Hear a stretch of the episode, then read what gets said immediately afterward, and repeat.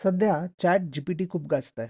Chat GPT एका प्रकारची artificial intelligence किंवा ए आय टेक्नॉलॉजी आहे. त्या टेक्नॉलॉजीला जनरेटिव्ह ए आय असं म्हणतात. आता सगळ्या क्षेत्रात याचा वापर सुरू झालेला आहे. पण सर्वात वेगळा सेक्टर माझ्या मते फॅशन असणार आहे. फॅशनमध्ये ए आयचा वापर कसा करतात किंवा करू शकतील हे ऐकूयात.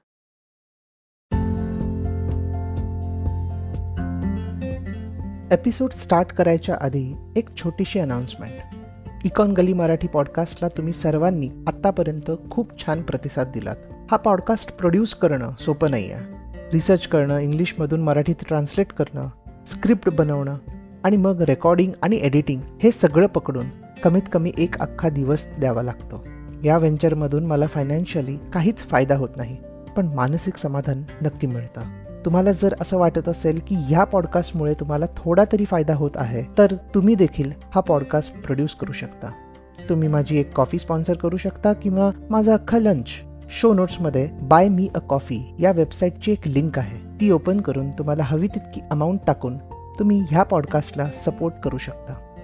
Thank you once again for all the love and support let's go back to the episode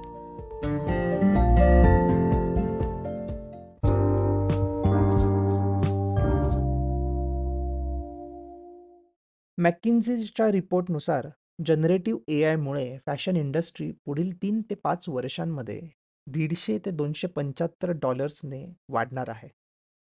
Let is go through different A I applications in fashion fashion designers एखादी स्केच काढून त्याचे स्पेसिफिकेशन्स ए आयमध्ये इनपुट करू शकतात. म्हणजे असं fabric हवं आहे असे कलर पॅलेट्स हवे आहेत एट्सेट्रा आणि मग ए आय स्वतः डिझाईन्स बनवून देईल. ज्यामुळे डिझायनरचं बारीक सारीक काम पूर्ण होईल आणि त्याच्या पलीकडे जाऊन त्याला त्याची क्रिएटिव्ह दाखवता येईल. यात व्हॉइस कमांड वगैरे इंटिग्रेट झालं तर मज्जाच. सो मेन म्हणजे वेळ वाचेल आणि वाचलेला वेळ क्रिएटिव्ह कामांमध्ये घालवता येईल. कस्टमर्सच्या आकारावरून स्किन कलरवरून डोळ्यांच्या रंगावरून आणि बारीक छटांवरून डिझाईन करणं सोपं होऊ शकतं. कस्टमायझेशनसाठी खूप प्रमाणात स्कोप वाढू शकेल जर या टेक्नॉलॉजीजचं इंटिग्रेशन नीट झालं तर.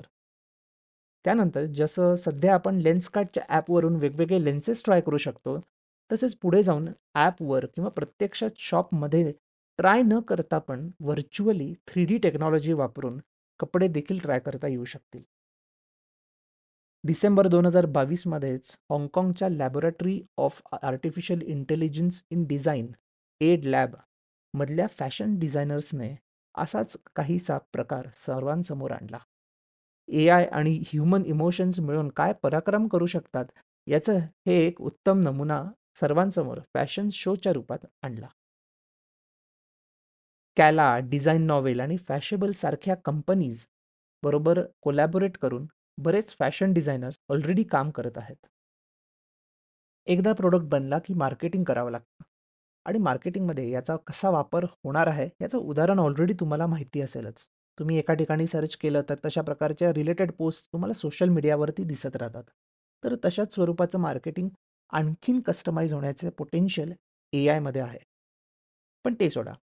कस्टमरचा फीडबॅक घालून प्रोडक्टला इम्प्रोवाइज करणं सुद्धा आता सोपं होऊ शकेल. कस्टमर फीडबॅक्स ॲमेझॉनवर वगैरे टाकतो ज्याला अनस्ट्रक्चर्ड डेटा म्हणतात.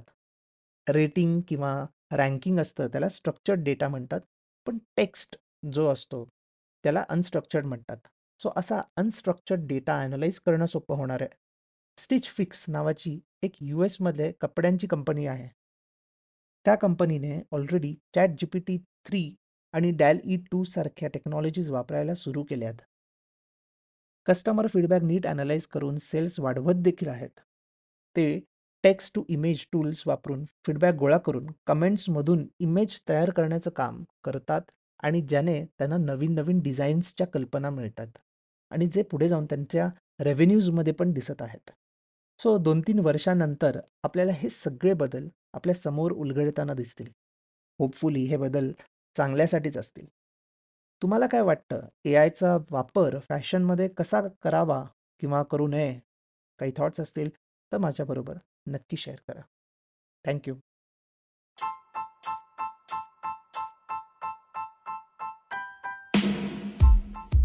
तुम्ही हा episode Spotify Econ Gali website आणि लिडिंग पॉडकास्ट ॲप्सवर ऐकू शकता. मी दर सोमवार बुधवार आणि शुक्रवार नवीन एपिसोड्स घेऊन येतो.